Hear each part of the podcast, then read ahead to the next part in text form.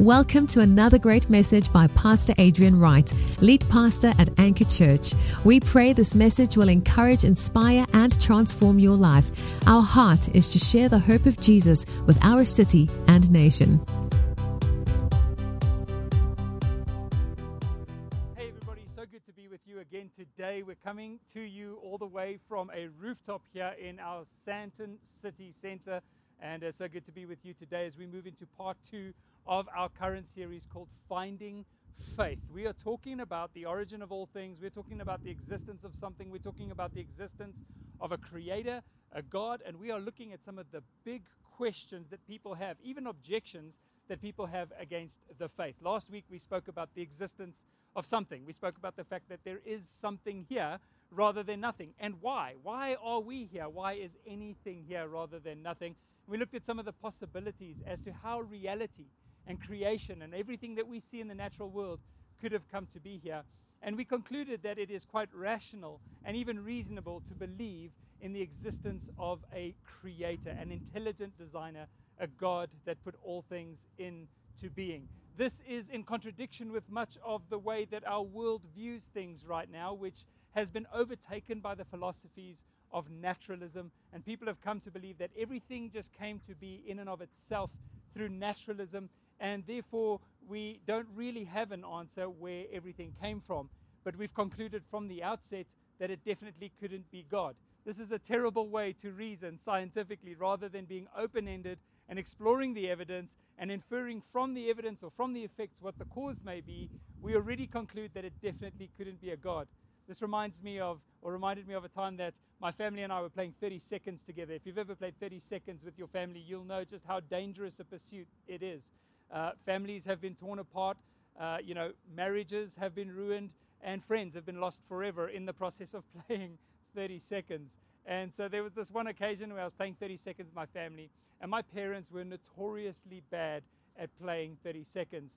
Uh, on one occasion, my dad gave a clue, and his clue was a cricketer. That was it. He gave no more information, and my mom had to decipher from that one single clue which possible cricketer on planet Earth my dad could have been referring to. But on another occasion, my mom accidentally saw the card before the question was asked. And when she saw the card, she read one of the, the answers on it was Adam and Eve. And so she had already decided that as soon as a biblical question gets asked, she was going to give the answer Adam and Eve. And so the question that my dad asked wasn't actually the one that she saw the answer for on the card. The question my dad asked was, Who built the ark? My mom immediately switched into, That's a Bible question. I know the answer. And she even pretended to think.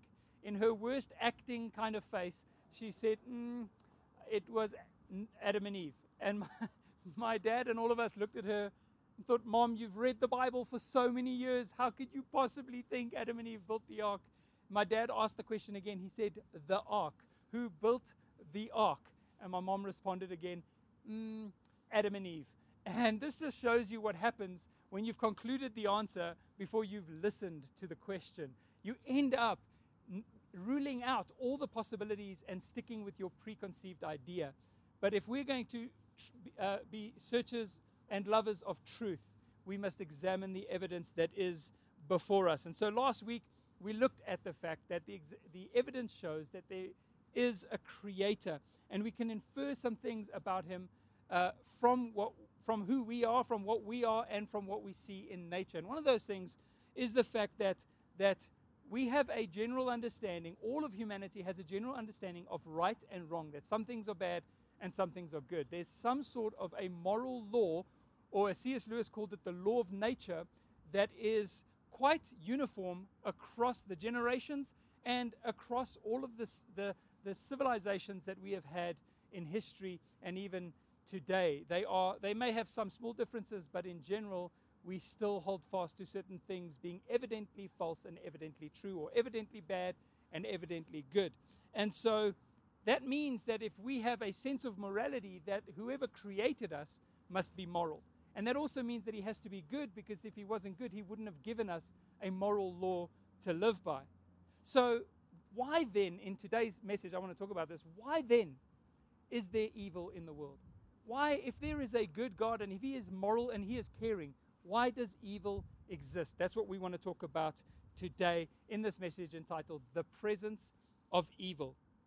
Here's the key objection that people have If God is a loving, caring, moral God, why do evil and suffering exist in the world? Or to put it differently, since evil and suffering exist, a loving God cannot. And this is, as a pastor, uh, an objection that I have heard many times in my life. Why does God allow suffering? Why does He allow the seemingly innocent to suffer? Why do bad things happen to good people and these kinds of reasons? Why did this happen, have to happen to me? In my own life, I've been through my own tragedies, my own moments and seasons of difficulty and, and heartache and brokenness. Uh, everything from, from uh, longing and, and struggling to have kids to broken relationships to even the death of my dad last year. These are all questions that we, you know, they, these events raise the questions why does God allow these things to happen? Why do we hear the stories of the pandemic, people that are sick, people that are dying? Right now, our world is facing a crisis, and many are suffering in many different ways. And the question is if God is loving, why does he allow it? Epicurus, the Greek philosopher, said either God wants to abolish evil and cannot, or he can but does not want to. If he wants to but cannot, he is impotent. If he can and does not want to, he is wicked. But if he both can and wants to abolish evil, then how come evil exists in the world? How do we answer the critics when they bring these allegations before us?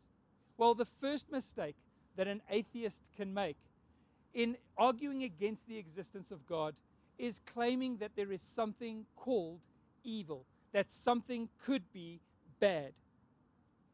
Essentially, what atheists believe is that the universe came into being through the equation of space plus time plus chance. In other words, it's completely random that in a certain moment in space and time, the elements and everything just aligned in such a way that everything could come into being. And so it's purely random and by chance. And that also means it's amoral. There was no creator that is good that set forth a moral law and a, and a sense of goodness, some, something's being right and just and true. It just happened by chance. And so, in essence, there isn't anything like good and bad in the world. The moment you say that something is evil, you're also saying thereby that something must be good. And the moment that you say that there is something good, you're positing that there must be a moral law by which we determine the difference between what is good and what is evil.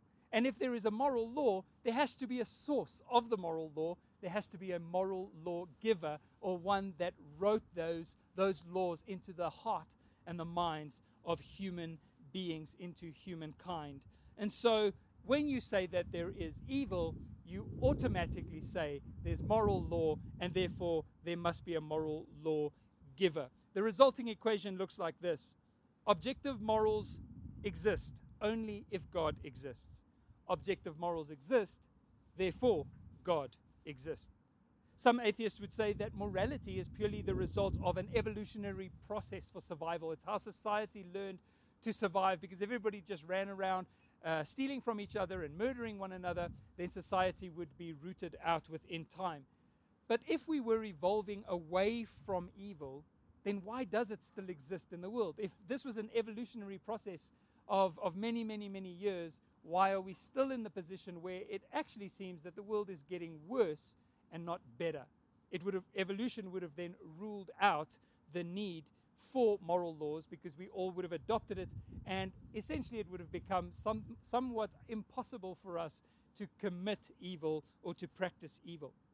But all across the globe, humans tend to live by some moral code, or at the very least, try to live by some moral code. They agree that some things are wrong and some things are right.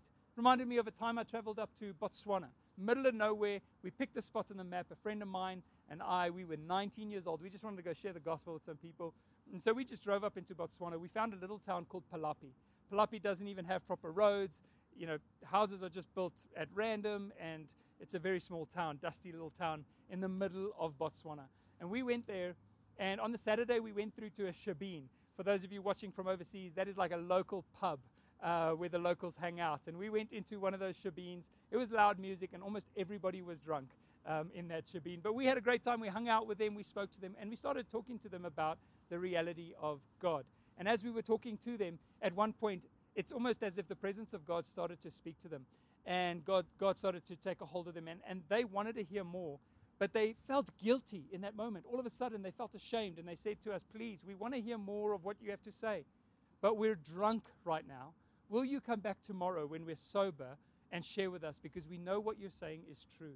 And so we went back the next day. We met with them outside in that area, outside the Shebeen. They were sober and many of them received Jesus that day just simply because they were convicted in their hearts that we know that this is not how we should be living. And so, no matter where you go in the world, you encounter that people know that certain things are right and certain things are wrong. Hebrews 8, verse 10 says, God has put his laws in our hearts and minds.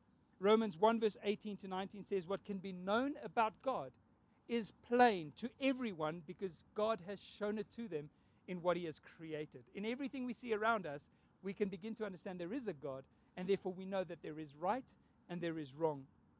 C.S. Lewis said, I know that some people have the idea, say, sorry, I know that some people say the idea of the law of nature, which is his moral law, what he calls the moral law, or decent behavior known to all men, is unsound because different civilizations in different ages have had quite different moralities. But this is not true. There have been differences between their moralities, but these have never amounted to anything like a total difference. If anyone will take the trouble to compare the moral teaching of, say, the ancient Egyptians, Babylonians, Hindus, Chinese, Greeks, and Romans, what will really strike him is how very like they are to each other and to our own. So, why does evil exist in the world? Well, I want to look at three quick reasons as to why evil exists. And the first one is because people choose evil people choose to commit evil. When God created mankind, humankind, he looked at us and said, It is good. And in that time, humanity did not know sin. There was innocence. We had never betrayed God. We'd never broken away from that law of nature or from what God had put in our hearts. But we did have the potential to choose evil or to, or to create evil through our actions. Why did God give us that potential? Why did He not simply just say, all human beings do not have the ability to be disobedient to a moral conscience or to the law of God, to the truth of God. They would just walk in perfect obedience at all times. Why did God create us with that potential? Well, it's like a pendulum. The more we have potential for evil, that potential is the equation is is that we have the exact opposite potential for good, for love. So yes, we have this much potential for hatred, but it's because God created us with this amount of potential for good and for love. And the reason why there has to be a pendulum where you have to have the potential for one in order to have the other is because love cannot be love if you do not have the ability to hate. Obedience is not obedience if it is impossible for you to disobey, because it means that you are then simply a robot and not somebody who has a choice. I have kids, and I love my kids. And my kids love me, I hope. I, I believe they do. But they don't always obey me. And so it's difficult. But if God gave me the option and said, I want to give you kids, and I'm going to just create them like robots, they'll love you when you tell them to love you, they'll obey you when you tell them to obey you, and they will have no free will. I would say, No, God, I'd rather help them learn to obey, but have their love for me be true, be a choice, be something genuine. And in the same way, when God created you and I, He didn't want to create robots.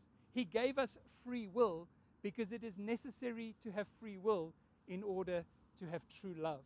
And that's what God wanted with us. He wanted us to be able to have a true relationship with Him. This is so important. And so God gave humankind free will. Now, if I give you something, if I've given you a gift, for example, let's say I gave you 10,000 Rand today and I said, that's a gift, it's yours, use it as you will. And you go out to the store and you decide you want to get a brand new TV. And the moment you're about to purchase that TV, I step in and I say, sorry, you can't buy the TV, you have to buy something else. Have I really given you the freedom or did I just give you the illusion of freedom?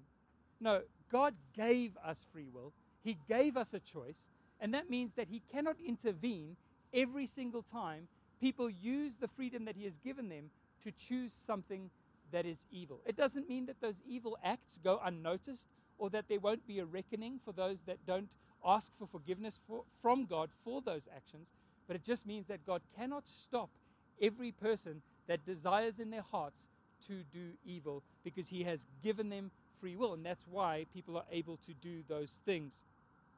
In Acts 17, verse 30 to 31, it says, The times of ignorance God overlooked, but now He commands all people everywhere to repent because He has fixed a day on which He will judge the world in righteousness by a man He has appointed.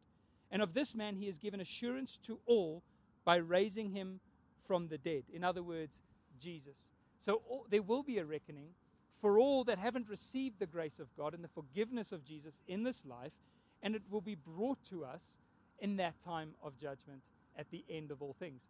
Now, we often want those that have robbed us, hurt us, or stolen from us to be judged. Like, you know, God judge them, God deal with them, God sort them out. But then when it comes to our own faults and mistakes and sins, we want grace. So we often want grace for ourselves and judgment for others.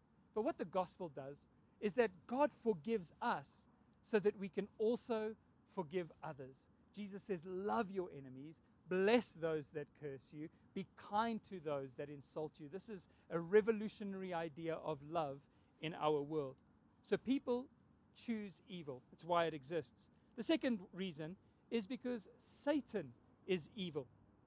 Now, some people don't believe in the existence of Satan or even a supernatural world in general, even though we did go some way to proving that existence or the existence of a supernatural creator and why it's rational to believe in last week. However, the Bible is fairly clear on the existence of Satan. He's described as the enemy of mankind in Genesis 3:15, the father of lies in John 8:44, the accuser in Revelation 12:10.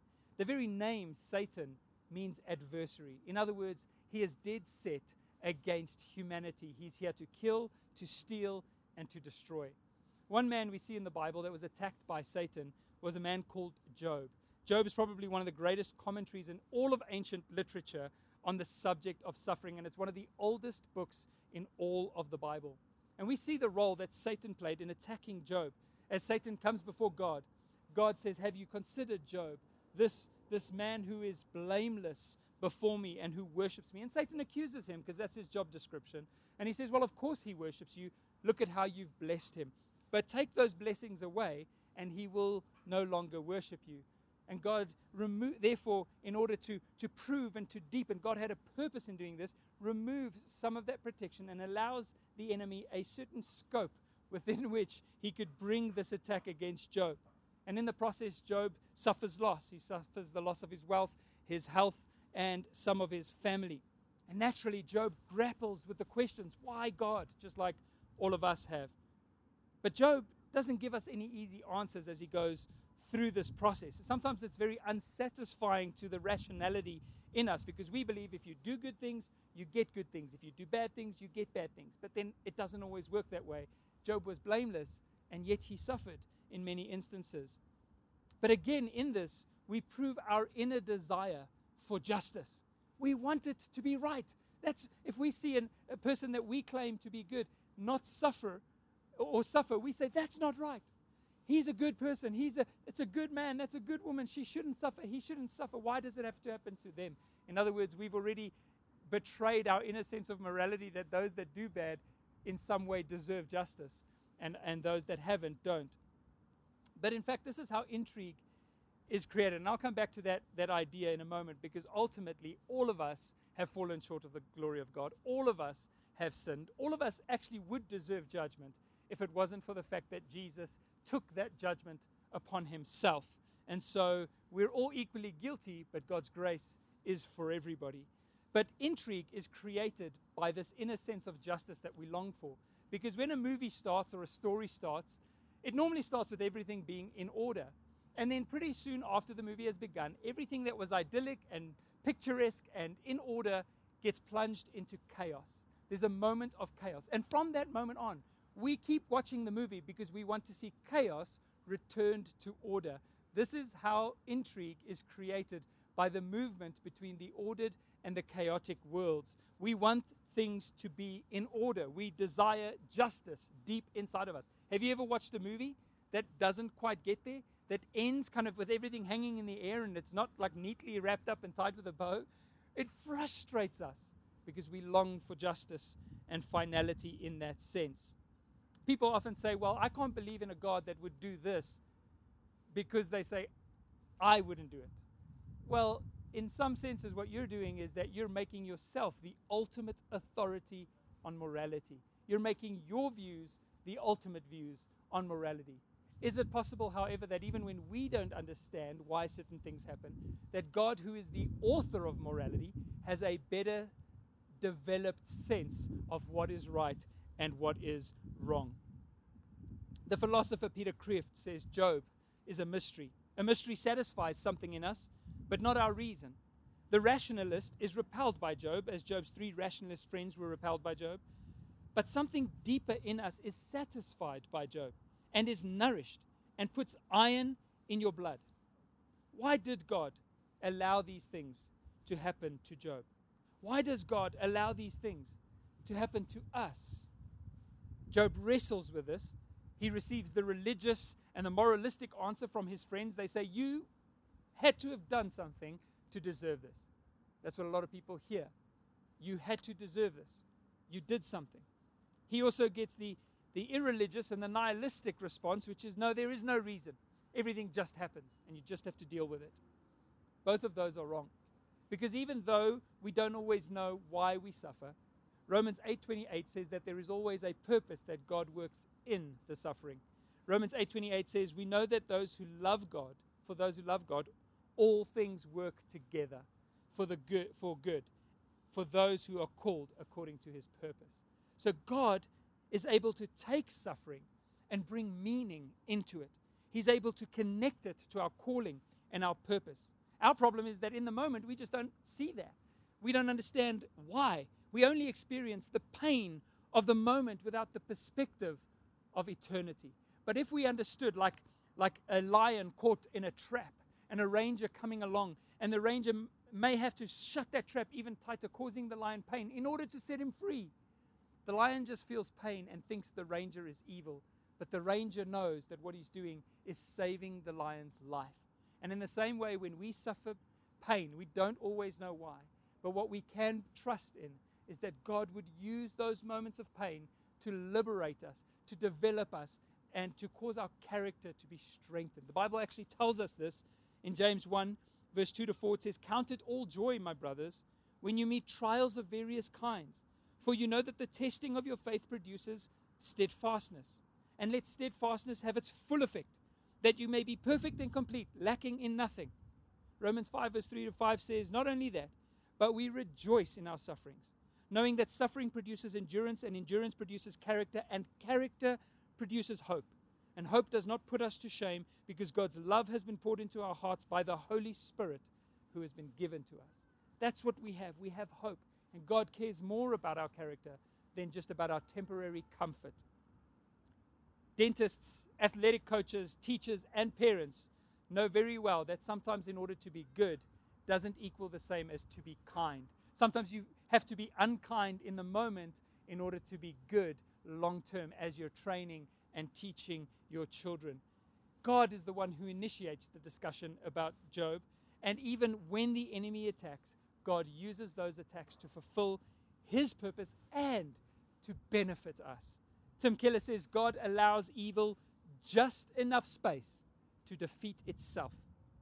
So God allows Satan the scope, but sets a limit on it. And this deepens Job's love for God. Because now Job's love for God is not based on the benefits and the blessings and all the great things that God had given him, but on who God is Himself. He is now developing a deeper personal relationship with God through those moments of pain. The truth is that more people have found God during times of suffering than those that have walked away from Him. C.S. Lewis says we can ignore even pleasure, but pain insists on being attended to. God whispers to us in our pleasures, speaks to us in our conscience, but shouts in our pains. It is his megaphone to rouse a deaf world. At the end of the book of Job, not only does Job have double in wealth what he had at the beginning, but his relationship with God is stronger than ever before. He says this He says, Before my ears had heard of you, but now my eyes have seen you. He was more convinced of God's goodness than ever before. And so, everything that the enemy might bring against your life, even the attacks you feel he has brought against you right now, God will turn to good. He turns it back on itself. And that is the goodness and the grace of God. So, the second reason why we experience these things is because Satan is evil. The final one that I want to talk about today is the fact that we live in a broken world. The book of Romans tells us that all of creation is subject to futility and corruption, and we experience that brokenness. We live within broken systems administered by broken people uh, in the context of a broken world. So the question is where is God in this brokenness? Why doesn't He just do something about it? And the answer is the truth is, He did. He didn't just sit apathetically far away in heaven somewhere. He sent His Son to become incarnate, to take on flesh and bone, to be born into this world of pain and suffering, to experience the same sorrows and hardships and griefs that we do. This is what Jesus did. It's the beauty of the incarnation. It was God's answer. He entered our broken system and experienced our pain firsthand. Listen how Isaiah 53, verse 2 describes this. It says, For he grew up before him like a young plant and like a root out of dry ground. He had no formal majesty that we should look at him. This is talking about Jesus. And no beauty that we should desire him. He was despised and rejected by men, a man of sorrows and acquainted with grief. And as one from whom men hide their faces, he was despised. And we esteemed him not. Surely he has borne our griefs and carried our sorrows, yet we esteemed him stricken, smitten by God, and afflicted. But he was pierced for our transgressions, he was crushed for our iniquities, and upon him was the chastisement that brought us peace, and by his wounds we are healed. Jesus is the wounded healer. God entered our pain. And this is why when we enter moments of pain, we find him there. He is there in the pain and he is compassionate. He is a compassionate high priest. He cares about you, he understands what you're suffering. Psalm 34 18 says, God is near to the broken hearted. Jesus is the true Job. He is the one who was betrayed and, and, uh, and, and ridiculed by his friends and who suffered everything on our behalf. But in what Jesus did, he defeated death, and that includes every form of death. No matter what you're suffering in this world right now, God will put it right in the ultimate sense. We are never defeated by the death or the pain or the suffering in our world. We always have hope. Romans 8:18 8, says, "For I consider that the sufferings of this present time are not worthy to be compared to the glory which shall be revealed in us. The glory of what God is doing in you right now far outweighs anything you may be suffering. The worst pain you can experience is not even a blip compared to the glory that is to be revealed. And the day will ultimately come as God puts all things right. Remember, we're, we're not at the end of the book yet. The Bible has still predicted and prophesied what will take place. And there will come a time where God will put an end to suffering and an end to sorrow and an end to pain, where He will wipe away every tear, where death shall be no more, where there will be no more mourning or crying or pain, but us living in the glory of God. And in the meantime, suffering helps. It helps us realize that a perfect, pain free life is not the key to a satisfied life and that Jesus is truly all that we need. You see, the answer to our suffering is not an answer at all, but it is the answerer. It is Jesus himself. When Job questioned God, God showed up in one moment in that, in that passage, in that story, and God spoke to Job. And he said, I'm going to gird you like a man. Now you, I'm going to question you. You've asking me a lot of questions. Now I'm going to ask you a question. And in essence, he takes a few chapters to ask this question, but he says to Job, Hey, Job, who is God? Is it me or is it you? Were you there when I laid the foundations of the earth? Were you there when I put all things into being? Can you explain to me how these things work? And Job has no answer. And strangely, it causes Job to be satisfied. The recognition that you are not God, but that God is God. When you surrender to that, it brings peace into your life. And it did for Job. He is satisfied because he sees God. God didn't give him some religious answer, he just shows himself. And that's what satisfies him and deepens his love and trust in God. Not once, not once in all of what Job had to say, or in what God had to say to Job, did he mention Job's sin. He wasn't suffering as punishment. And when you're in Christ, God doesn't punish you because He has already punished Christ. He can't punish or try the same crime twice. That's double jeopardy. No, Christ has already taken the punishment. But when we suffer, we don't know the answers, but we can trust in God and that He will work all things together for good. So God doesn't always offer us an answer for our pain. And I can't offer you an answer for your pain today necessarily. But He always offers us His presence. And ultimately, it is the presence of God that satisfies us. That satisfies us. I can't tell you the exact reason why you're suffering today, if you are. But I can tell you that God cares about you and that the best is yet to come because He will work all things together for good. I'm going to conclude with this statement this quote by John Stott. It's one of my favorite ones, and I've mentioned it before. But this was penned during a time of personal suffering in John Stott's life. And he wrote this He said, I could never believe in God if it were not for the cross. In the real world of pain, how could you worship a God who was immune to it? I have entered many Buddhist temples in different ancient Asian countries and stood respectfully before the statue of Buddha, his legs crossed, arms folded, eyes closed, the ghost of a smile playing round his mouth, a remote look on his face, detached from the agonies of the world. But each time, after a while, I've had to turn away. And in, in, and in imagination, I have turned instead to that lonely, twisted, tortured figure on the cross. Nails through his hands and feet, back lacerated, limbs wrenched, brow bleeding from thorn pricks, mouth dry and intolerably thirsty, plunged in God forsaken darkness. That is the God for me. He laid aside his immunity to pain. He entered our world of flesh and blood, tears and death. He suffered for us. Our sufferings become more manageable in light of his. There is still a question mark against human suffering, but over it we boldly stamp another mark the cross which symbolizes divine suffering. The cross of Christ is God's only self justification in such a world as ours. God knows pain, and He loves you, and so you can trust in Him. If you're suffering today, I want to pray for you. I believe God is the comforter, the Holy Spirit is the comforter, and the one who works on our behalf. Let's pray together today. Father, we just thank you right now. I thank you for every person watching here, listening here. I thank you, God, that you see their hearts. You've seen their tears. You've seen what they've been through. You know their suffering deep within them right now. You know the source of their suffering.